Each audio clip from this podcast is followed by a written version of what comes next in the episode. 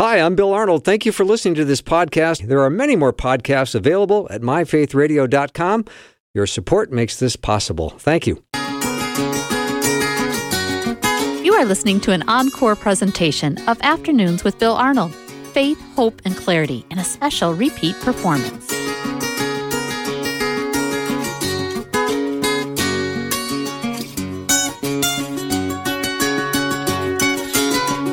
And a warm welcome to the afternoon show. I'm Bill Arnold, and I don't know if there's a topic that's more um, hot right now in culture than gender and gender confusion. And I think it's time today that we sort that out and restore God's image in an age of gender confusion. And the, my guest who's going to help us do that is, is Doctor Bob Moeller.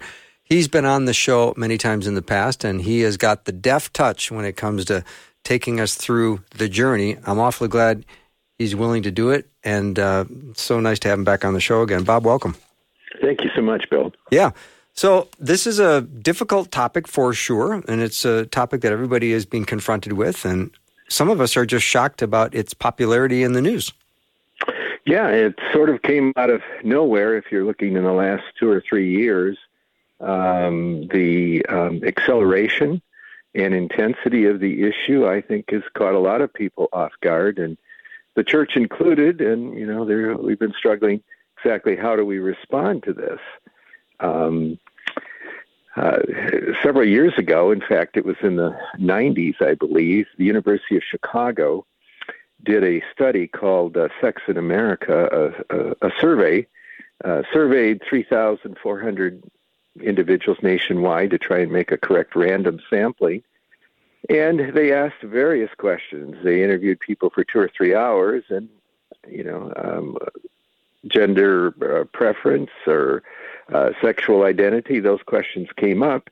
And the, the figures at that time uh, were that about two and a half percent of the population identified males as gay, about a percent and a half, maybe a little less, as lesbian, and a very, very uh, minuscule amount, percentage, if I recall correctly, certainly less than one percent, maybe even uh, less than, you know, uh, only a percentage of one percent identified as um, transsexual or, um, you know, trans as we would call it today. And that was thirty years ago. And mm-hmm. yet today, if you, you know, listen to the media, you would assume that uh, it's a significant portion of our population, particularly among young people, you know, ten percent, fifteen, twenty, thirty. So something's happened uh, in the last few years um, that breaks with the data we've had in the past. And that's perhaps another discussion, but I think that's one reason why it has kind of caught people off guard. Mm-hmm. Uh, Bob, maybe we can start with uh, God's perspective and maybe go to Genesis chapter two. Yes. You know, uh, let, let me just read this to you, because this passage, particularly part of it, uh, Bill, is repeated three times in Scripture, which is rare that any portion of Scripture is repeated over and over and over again. But in Genesis two, Matthew nineteen, uh, Moses writes this in uh, Genesis. Jesus says this, repeats it in Matthew nineteen, and Paul in Ephesians five. That usually means we need to really pay attention to this, if it's in the law, the Gospels, and the, and the epistles. Here's what uh, the context is. But for Adam, no suitable helper was found. So the Lord God caused the man to fall into a deep sleep. And while he was sleeping, he took one of the man's ribs and closed up the place with flesh. Then the Lord God made a woman from the rib he had taken out of the man, and he brought her to the man. The man said, "This is now bone of my bone and flesh of my flesh. She shall be called woman, for she was taken out of man. For this reason, a man will leave his father and mother, be united to his wife. The two will become flesh." The man and his wife were both naked, and they felt no shame. So uh, the creation narrative defines two genders, male and female, uh, man and woman. And it explicitly says that they are, uh, as the Scriptures go on, uh, that they're made in the image of God elsewhere in Genesis. In his image, he made them male and female. So really, there's two issues to address. Um, how should we help our children understand God's plan for their gender identity, and what is the real issue at stake in mm. this debate? Yeah. What is the real issue at stake? And those are the two things I'd like to discuss. That'd be awesome. Doctor Bob Moeller is my guest, and we're talking about restoring God's image in an age of gender confusion. So let's tackle these one at a time, Bob. How should we help our children and grandchildren understand their gender identity? Well, let's look at currently uh, what is being said in our culture, what they, our children are being confronted with. Uh, our children are now being taught that gender identity is a matter of choice. Our biological gender is not necessarily related to our sexual identity. Um, what you are born with, uh, X X or X Y chromosome, does not necessarily or no longer defines your gender, gender identity. And therefore, children should be given the right to choose their own gender and what they identify as. Surgical hormonal transformation, uh, our culture, some at least in our culture argue, is every right, child's right to choose. Uh, parents, in many cases, should have little or no say over a child's sexual preference or identity, but should rather support whatever conclusion they come to. Therefore, the designations of male and female no longer necessarily apply. Boys that identify as girls, girls that identify as boys, therefore should be given access to all sports, restrooms, locker rooms, dormitories, whatever, based on preferred identity. And uh, children who struggle with their gender identity do so because they were actually born in the wrong body. Uh, they have a different identity than what their uh, biological body presents them. And allowing children to affirm whatever identity they may choose is, many have referred to as the new civil rights issue hmm. of our time. So that is, in summary, uh, what our culture is currently teaching our children. It's stunning. Uh, yes, it's uh, it is um, no less than incredible yeah. that um, that many hold these positions and that are advocating that our children uh, be allowed to make those kinds of choices. It is interesting that one study uh, showed that children who struggle somewhat with their what's called gender dysphoria um, in their pre-adolescent years, once they go through puberty, somewhere close to ninety percent of them or more are actually uh, at peace with their uh, biological gender as they were born. In other words, the confusion, if it exists, exists often prior to uh, adolescence. Mm-hmm. And then after adolescence, it sorts itself out. So I think that would possibly make one argue you ought to at least wait until adolescence is, is over, until you, you know, make a life-altering decision. Mm-hmm. Um, and I'm just wondering, you know, Bill, if we could talk a little bit about some of the causes of gender dysphoria. Um, I would love to do that. Doctor Bob Moeller is my guest. Bob, maybe we can, you know, maybe the question I could ask is, well, what is the real issue at stake here? Well, the real issue at stake is one of authority. Um, who has the right to define our gender identity? Who should have the final say? Should our culture? Should the experts? Um, should should children? Or does that authority belong to our Creator God as revealed in the Scripture? Um, at the end of the day, you know, arguments can be made, and they are, for different people to have the final say. But as believers, we go back to our confidence in the inerrant, inspired Word of God as our standard for life and practice. Mm-hmm. And what the Scriptures teach uh, from Genesis to Revelation is that there are only two genders, male and female. Um, I've read some people argue that there's up to seventy-two different genders today. And, you know, um, that may be just the starting place. But Scripture would not support that. In Genesis, it says that in the image of God, he made them male and female. Uh, throughout the Old Testament, that is upheld as um, God's perspective on marriage and uh, his perspective on morality. And, and, and then you get into the New Testament, in Matthew nineteen, and Jesus speaks of marriage and divorce and goes to the issue of identity again, of male and female. And of course, he blessed that with his presence at the Cana of Galilee, where he uh, blessed his very first miracle, in fact, was at a wedding. And it was between a man and a woman. And of course, uh, and this, I think, um, Bill, gets to the issue of maybe in the spiritual world what's going on. Why, of course, there's cultural, political, social issues at work. But as believers, we have to believe when there's ever a major upheaval in society that spiritual forces may be at work. See, Ephesians five, which quotes the uh, man leaves his father and mother, be united to his wife. Paul says, I tell you a mystery. And a mystery is something only God knows, but he's willing to share with us. And the mystery is, he said, I'm talking about Christ and the church.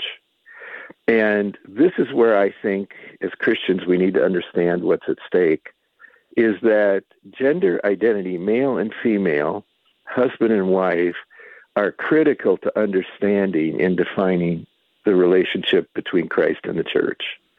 That ultimately God created marriage, and indeed I think the differences between male and female, ultimately to point to Christ and the church. Um, and that if you obscure the differences between male and female, you obscure the picture of Christ and the church. And when you obscure those differences, um, chaos, social chaos, moral chaos, spiritual chaos is bound to follow. And uh, so I think we have to realize that preserving this is essential to preserving, uh, from a biblical standpoint, why marriage exists. Why there's not going to be marriage in heaven because it will have accomplished its purpose here on earth of pointing to Christ's love for the church and the church's honor for Christ. Um, let me give you an example of chaos. We have friends that... Uh, have a relative working in a school here in the Chicago area as a custodian in the um, cafeteria. And he cleans up after the kids. Well, high school kids and cafeterias, notoriously, um, you know, stuff to pick up afterwards. There was when I was in high school. But lately he's had to stay longer because he has to pick up food and liquid and other things that are on the floor. And the reason is, is that several young people there now identify as an animal, as a dog or as a wolf or something else, and they eat off the floor. Mm. They eat out of bowls. They eat their food, you know, down on all fours. Mm. Mm. And so the chaos is not just between genders now, but between species in some cases. Yeah. So that's what happens when... you know, you abandon the Word of God as ultimately your test. Yeah. Take a break. My guest is Doctor Bob Moeller, and we're talking today about restoring God's image in an age of gender confusion. I'm going to take a break, and we come back uh, more with uh, Bob Bob Moeller. But if you have a question or maybe you heard something you want clarification on, the text line is open, eight seven seven, nine three three, two four eight four.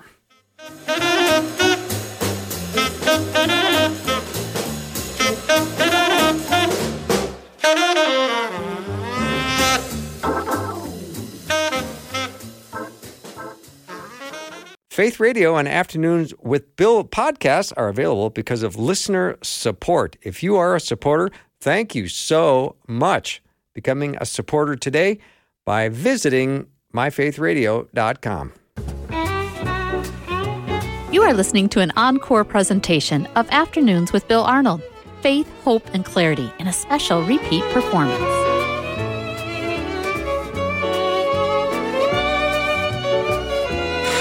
Rosie, I have to say that's very soothing violin bumper music you chose to play. I think we kind of needed it. Oh, did we ever? Yeah. That last story that uh, Bob Moeller gave about kids in schools trying to pretend they're animals or a wolf or a dog eating out of a bowl, creating mess was, oh, what's happened? It's it's beyond me, and I, I'm thinking of the adults, you know, in the classrooms and in the cafeterias and... You know, the responsibility for our generation as adults to be that, um, those points of reason for kids as they're testing on things, I think we are going to ha- pay a heavy price when we see Jesus one day. Mm. Doctor Bob Moeller is my guest. You can go learn more about him at For Keeps Ministries dot com. For Keeps Ministries dot com. All right, Bob, let's talk about some of the issues ar- surrounding gender, gender identity. I know we touched on it briefly, but the the world is starting to teach that gender identity is just a choice. It's a matter of what you pick. Again, if we're going to look at the issue of, of Scripture, you know, God's plan, it, it only defines two genders. They are male and female, and it is intended to be the basis of marriage, which becomes the foundation of society as well. And indeed, the church is even described as the bride of Christ in a mm-hmm. female sense, and Jesus, of course, as the one who laid down his life for his bride. And so we don't have any confusion when it comes to the Word of God. But when we change the, the North Star, the fixed point of our authority in life, and it becomes what's on TikTok or what's trending on the Internet or what the latest conference or university uh, study has found, well, then it opens the door to so many, many different things, which is creating a, a great deal of tragic confusion in the lives of our young people. You know, there's three common reasons why gender dysphoria occurs. There may be more, but one is children. Often, uh, some children find themselves drawn to activities that are typically attractive to the other sex. Someone may like to play with trucks instead of playing with dolls. You know, someone may choose to do that or that. Uh, some boys are born a more sensitive male. Some girls are born more of a tomboy. And our culture used to look at that and say, well, yeah, um, they're different in that regard, but they're still a male and they're still a female. Where today, Uh, we're saying, no, actually they were born in the wrong body, that their body needs to catch up with their psychology. We used to say their psychology needed to adapt to their body, but now we've kind of reversed that. Mm. But, you know, the sensitive boy and the tomboy girl are still within God's plan. It still doesn't mean that they're, you know, that negates the gender that they were born. It just means that within that gender, um, there may be a spectrum. If people that are more sensitive or maybe typically more masculine in that sense, rather than the fact that they need to now choose or replace their gender. Uh, another contributing factor is when a child fails to identify with the parent of their same sex, that somehow a boy just doesn't identify with his father or a girl with his mother. There's a variety of reasons why that may occur, but the child ends up not feeling accepted by that same-sex parent, and they reason that if they were the opposite sex, then they would be accepted. And the result is they start emotionally identifying with the opposite sex and hoping that they would be accepted. And that may even lead to them dressing and acting like the sex that they wish they were. Well, again, it's not that they were born in the wrong body. It's that the relationship with their parent needs to be resolved. There's something there that that needs to be worked out and needs to be a matter of compassion and understanding and communication and caring. And, and the third factor, which I think is really the biggest that's at work here, is what we call social contagion. It's just a contagious fad. It's a contagious idea. And teenagers, adolescents are famous for adapting or adopting, you know, something of a rebellious attitude, something of a new trend. Um, I think back in the sixties when it, it was considered, you know, uh, outside the box or edgy to grow long hair. It started with the Beatles, and then it moved into all sorts of things, uh, rock and roll, and, and then it went into drugs, and it went into other things. And, you know, it, it was very popular. And, you know, in high school, if someone was doing this, you could get caught up in it. Uh, because there was a social contagion aspect to this. What's different now is that the choices some teenagers are making are irreversible. Mm-hmm. We could grow out of the era, you know, of, of being a hippie or, you know, doing something else, you know, whatever it was. Um, but this this is life-altering, and this is something that can't be reversed in many cases. You see, uh, I think today, particularly for girls, um, there is a strong social contagion. They're showing the trans movement is much more attractive to teenage girls than it is to boys. But serious family dysfunction, child abuse, sexual trauma in their past can increase the idea that, hey, if I just had a different body, uh, a different pronoun, my life would be different and the pain in my past could be erased. Uh, the need for social acceptance, group identity, emotional connectedness. Um, add to them the influence of major social media, which celebrates and advocates this and presents it. And you have a formula for kids signing on to something where they really don't understand the long-term consequences of it and the fact it may be irreversible. And that's where you need adults in the room. That's where you need people who care, at least till age eighteen. I don't know that, I don't believe any child should have the right to make that kind of transition um, through surgery and everything else, because uh, ten years later, twenty years later, they're going to look back and say, already some who've done so are asking, what did I do? Oh, yeah. I mean, you can't buy alcohol. You can't get a tattoo. There's so many things you can't do until you become a certain age. How is it that they would allow children to go through these horrific surgeries that are irreversible when they are so young? You know, you're making a good point. Why do we deny children the right to vote till they're eighteen, or to get married, or join the military? And the argument is always, well, they're not emotionally, physically, mentally prepared to do so. Mm-hmm. So why are we giving them the right to make life-altering, irreversible choices? And some say, well, it's to avoid the, you know, depression and possible suicide. But yet there's a good deal of data that suggests that those who undergo this transition have anywhere from a seventeen to twenty times more likelihood of committing suicide mm-hmm. than if they had not undergone this. Yeah, and Bob, the ability of children to rebel against their parents knows no limit. So whatever is being brought into the social environment of the day is things that I think kids will gravitate to. Yeah, exactly. I, I think that the natural, you know, you, you go through three stages in life. You know, developmental uh, psychologists say you start in a dependent stage, where as a child, you're dependent on your parents to be fed and to be cared for, to just survive. And then you move into adolescence, where you move into the independent stage. You're starting to create a, a psychological separation, social separation to some degree, defining yourself as an individual apart from your family. But there's a third stage, mm-hmm. which is vital, and that's the interdependent stage, where we realize that we can't be entirely independent, and we have to have an interdependence in yeah. order to be healthy. But this whole movement toward the trans locks people into the Um, independent stage. Yeah, let's pick that up after the break. Doctor Bob Moeller is my guest, and we are uh, discussing, if you just joined us, um, we are talking about uh, gender confusion and restoring God's image in an age of gender confusion. If you have a question or comment, you're free to text it over to eight seven seven, nine three three, two four eight four. You can learn about Bob at For Keeps Ministries dot com. Again, that's For Keeps Ministries dot com. You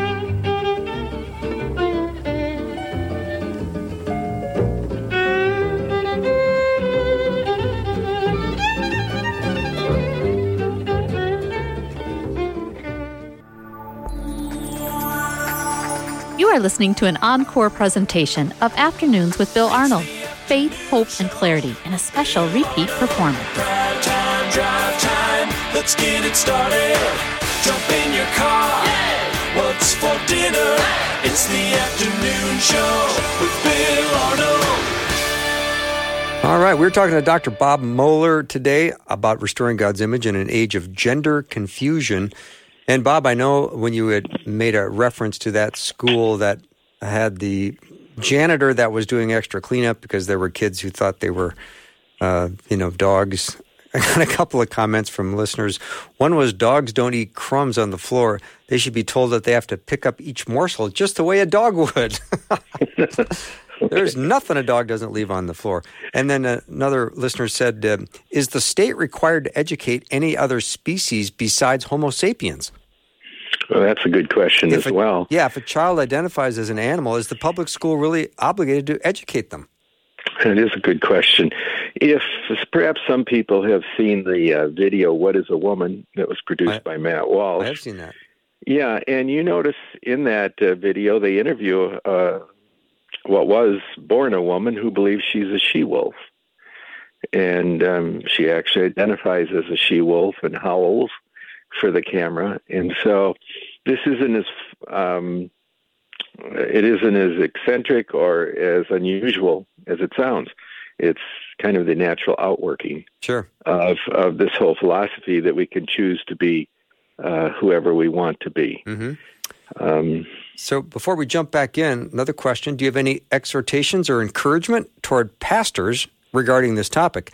I know pastors have a hard enough job as it is, but I think there is much encouragement in preaching the truth on this issue.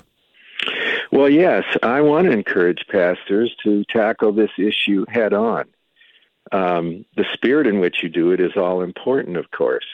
There's a principle in our marriage ministry where we deal with people who come from a lot of family pain, trauma, dysfunction, abuse, that you have to care about their pain uh, before you deal with their sin. Now, it's not one or the other. It's a matter of priority. Now, some people step back and say, well, wait a minute. Well, hold on. Look at the Gospels. When Jesus sat down with the woman at the well who had been involved in five divorces and all these uh, immoral relationships, or Zacchaeus, who was a tax collector, he first cared about their pain, and that led them into a discussion of their sin.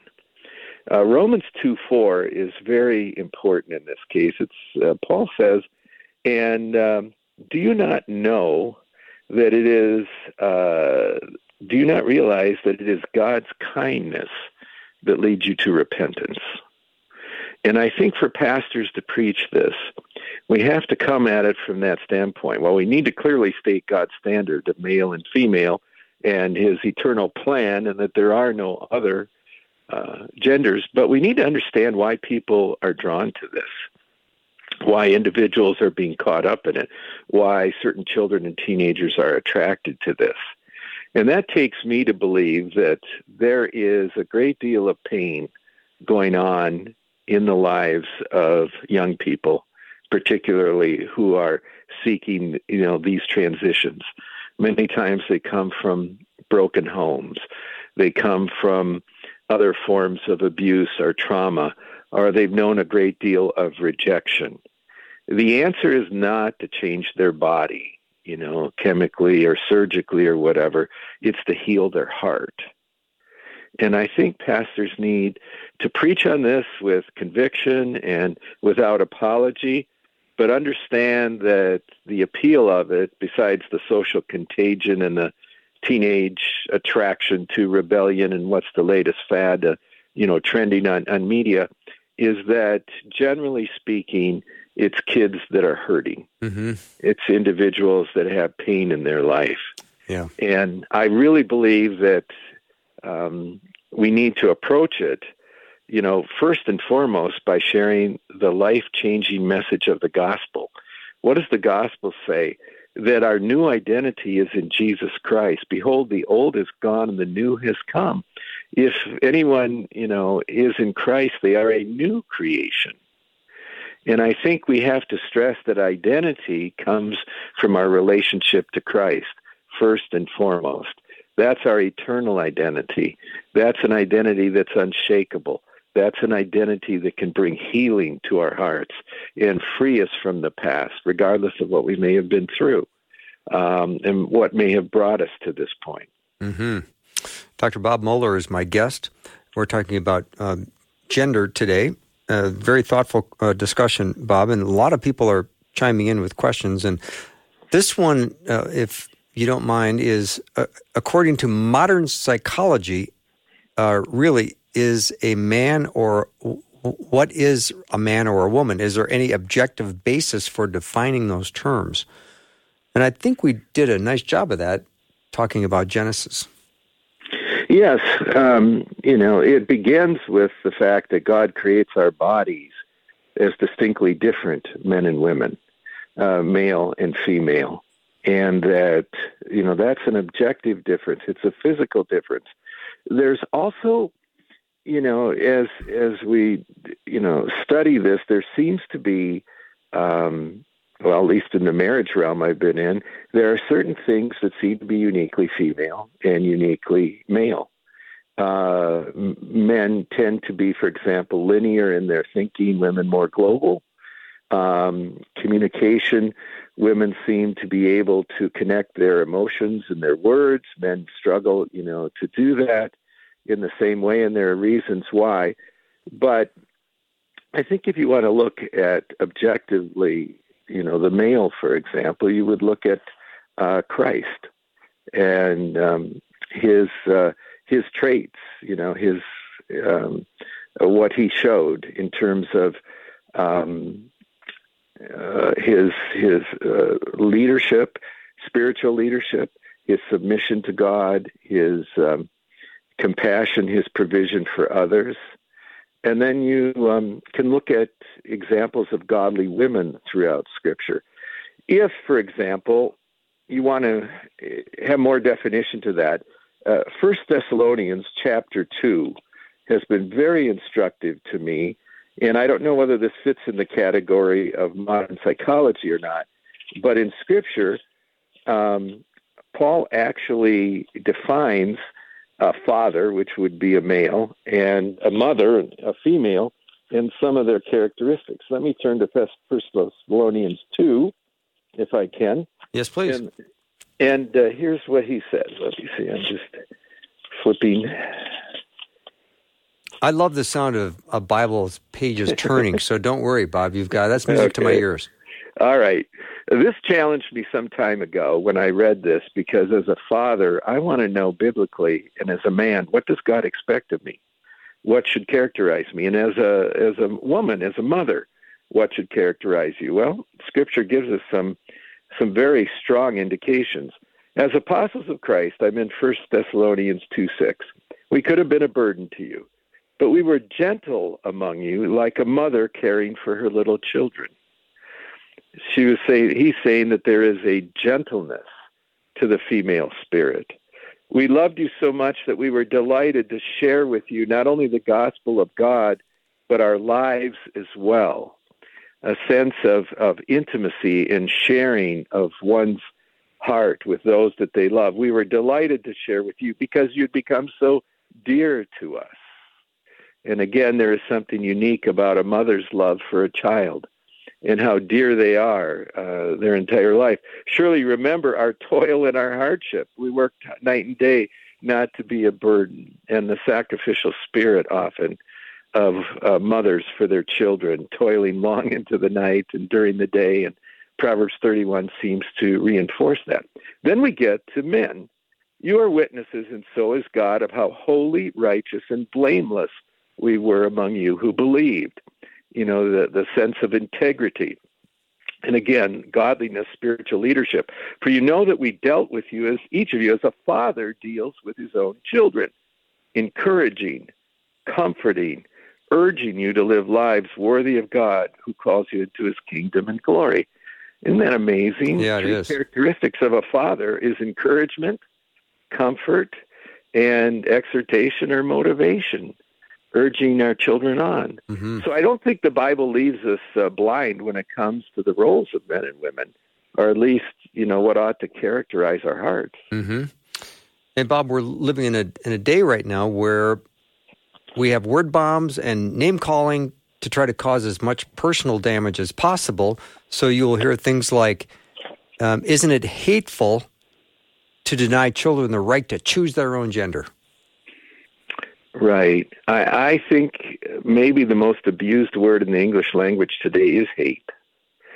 Um, there was a time where hate meant uh, a determined animus toward someone, a, a hostility toward someone that uh, even even to the point of their destruction or, or ruin, uh, to do violence. And and we've we've dumbed down the meaning of hate to someone who just disagrees with us. It's so true. And teaches a different perspective. And I think that really does everybody a disservice, because if hate can mean everything and then it means nothing, uh, once you apply it to everyone, what does it mean any longer? But let's just take the fact that is it is it hateful or uh, to deny a child the right to choose their own gender? Well, let me ask you this question. I think answering that with a question is the best way to address this.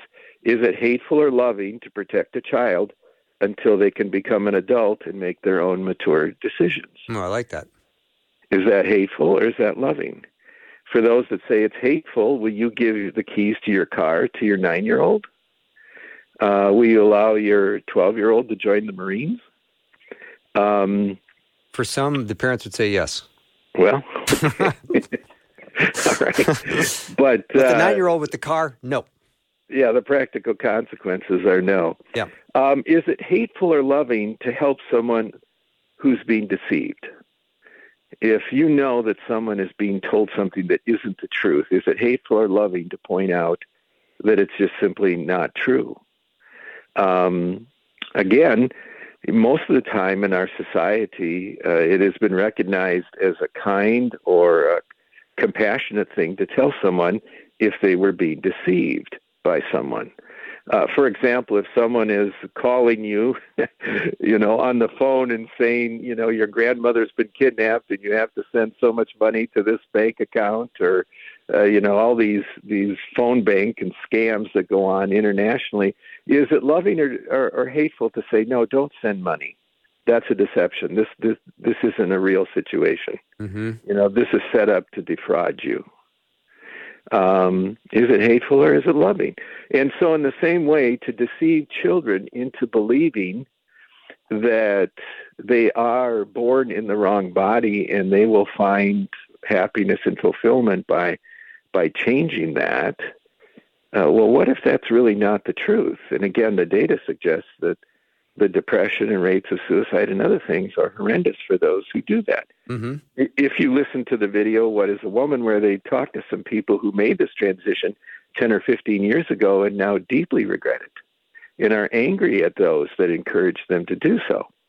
Um, not everyone may agree, but it appears that there may be deception at work. Is it hateful or loving? And this comes to our, uh, again, back to pastors and our roles as leaders. Is it hateful or loving to warn people of choices that will take them farther from God rather than closer to Him? You know, um, one of the arguments I have is that, um, you know, sin will always take us farther from God. Mm-hmm. And obedience will always bring us closer to Him and to know Him and to experience Him in our lives. Is that hateful to point that out? That I want you to know God and I want you to know His love. I want you to have a relationship that is personal, vital, eternal, as opposed to one that could take you further and further from your knowledge of God and an experience of Him. Mm-hmm. Is that, is that hateful or, or loving? So I, I just asked the question. Bob, I had this thought as well, because a lot of the schools now, they want some of this information to be kept from the parents.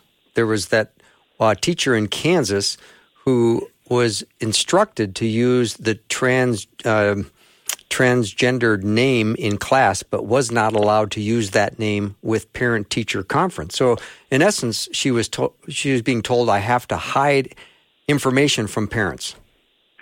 Yes, um, when I was in high school, there was a Latin phrase called "in loco parentis," meaning that the churches were, or the churches, excuse me, the schools were functioning in the place of, of of parents while they were under your care. And no, Scripture is very clearly tells us that uh, education, the instruction of our children's values, is to be from their father and mother. Deuteronomy six says, teach your children this when you walk along the way, when you're sitting at home. Our children belong first and foremost to God, but then they belong to the parents. And somewhere down the line, you can loan them to an educational system or something else, or even the youth group. But the primary uh, person that God holds responsible for that child's welfare is the parent, and parents must not surrender that right. Mm-hmm. Doctor Bob Moeller is my guest. You can learn more about Bob at For Keeps Ministries dot com. We're talking about restoring God's image in an age of gender confusion. We'll be right back.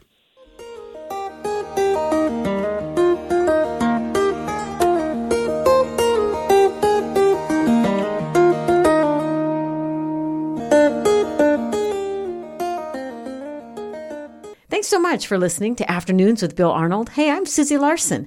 If you enjoy what you're finding here, consider subscribing to some of our other Faith Radio podcasts, like mine, for instance. You can search Susie Larson Live at my faith radio dot com or wherever you listen to podcasts. Hit subscribe and have a great day.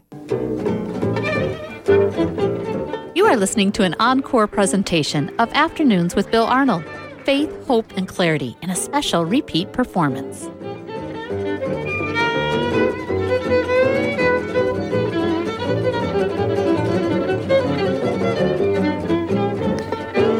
So glad to have Doctor Bob Moeller as my guest, uh, helping us navigate our way through this difficult discussion. Uh, it's re- talking about gender confusion, and we want to restore God's image in an age of gender confusion. And I can only think, Bob, if your twelve-year-old son went to school and came home that night with a gigantic dragon tattoo on his neck, because that's what he wanted, and the school allowed him to do it, I think you'd uh, throw a large fit. Well, I think so. And in many states, you know, uh, a child can't have an aspirin given right. by the school nurse without the consent of the parents, but they can be taken across state lines for abortion. Mm-hmm. Um, you know, we've had this this uh, dichotomy going on for several decades now. It's reaching down, you know, to this. And ag- again, the question goes back to the authority. Who has the authority to uh, allow children or permit or facilitate them to make these kinds of choices? Um, schools originally, because they shared the same value as parents, were entrusted with kids, that they would uh, reinforce those values, and that was true through much of our nation's history. But we seem to be at something of a crossroads, you know, in regard to that. And, um, you know, I, I come to Minnesota often. In fact, I went came this summer to go fishing again. And, uh, you know, when I get out of the boat onto the dock, sometimes if the boat isn't really moored uh, tightly, it starts drifting out. And, uh, you know, you're standing one foot on the boat, the other on the dock. You can only do that so long before you have to make your decision. Mm-hmm. You know, am I going back in the boat or am I jumping onto the dock? And I think, you know, we reach that point in a culture when values become so divergent from what we believe and scriptures believe, we have to put our foot in one place or the other mm-hmm. and and simply decide. And if if people are going to teach our children something contrary to what has been our Judeo-Christian heritage and the values of scripture and of parents, and if they are not going to honor that, then parents need to understand that and, and make some informed choices. Mm-hmm.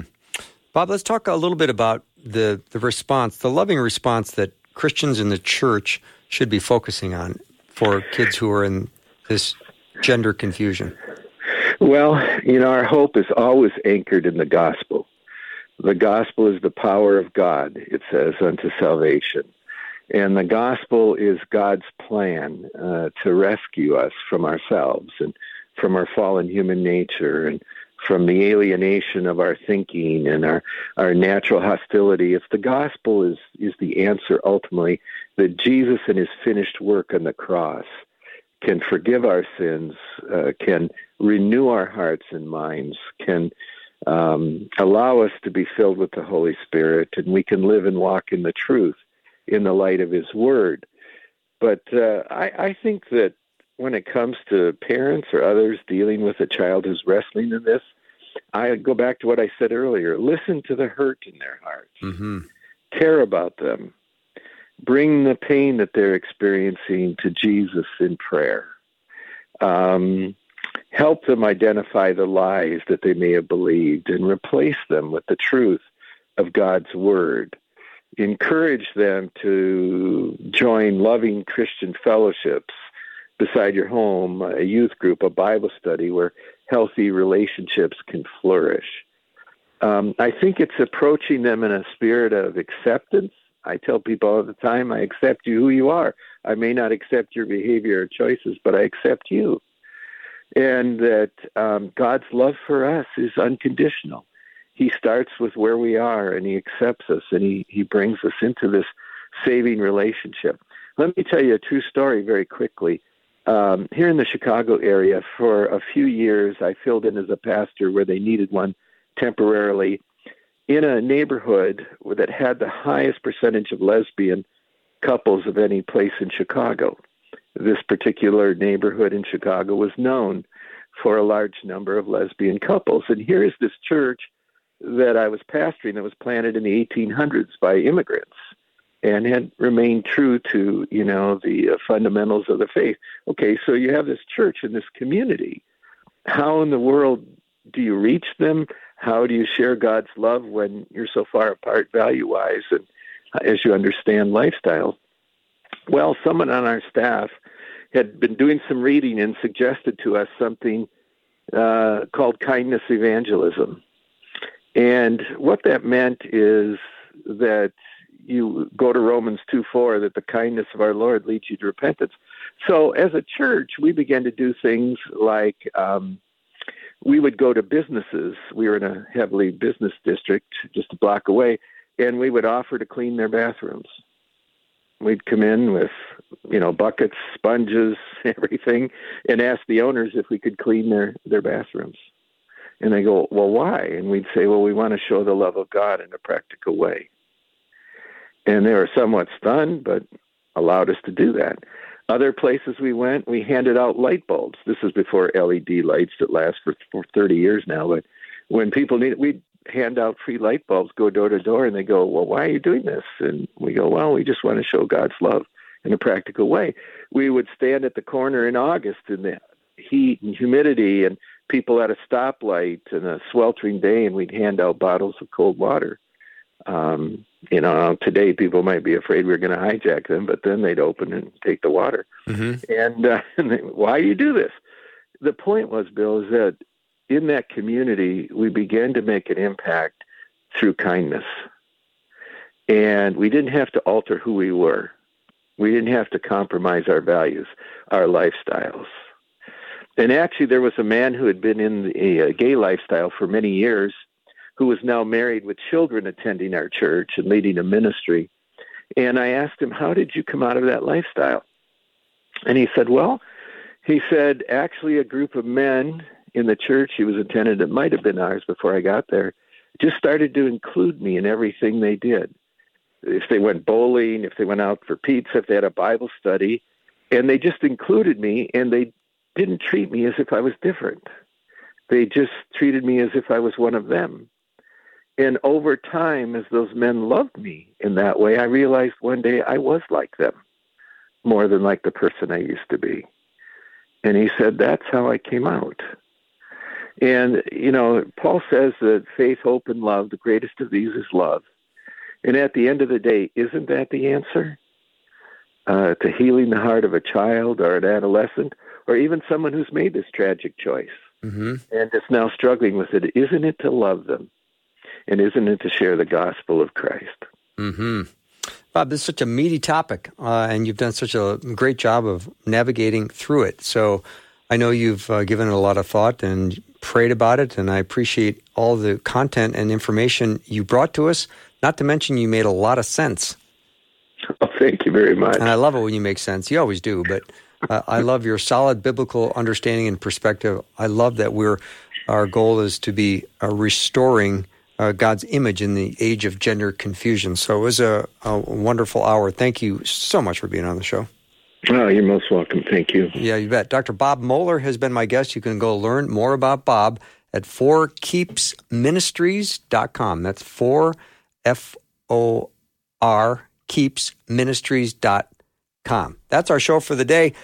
I've loved being with you today, and I hope that you have a beautiful night, uh, enjoying it with your family, spending it with the Lord. I hope you sleep well and feel refreshed in the morning, because I will need you good and refreshed tomorrow, because I expect you to show up at showtime tomorrow. Look forward to being with you. Have a great night.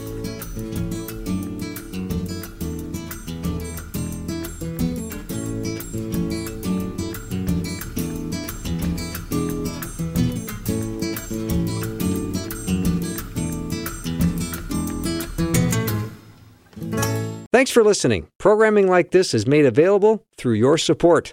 Information available at my faith radio dot com.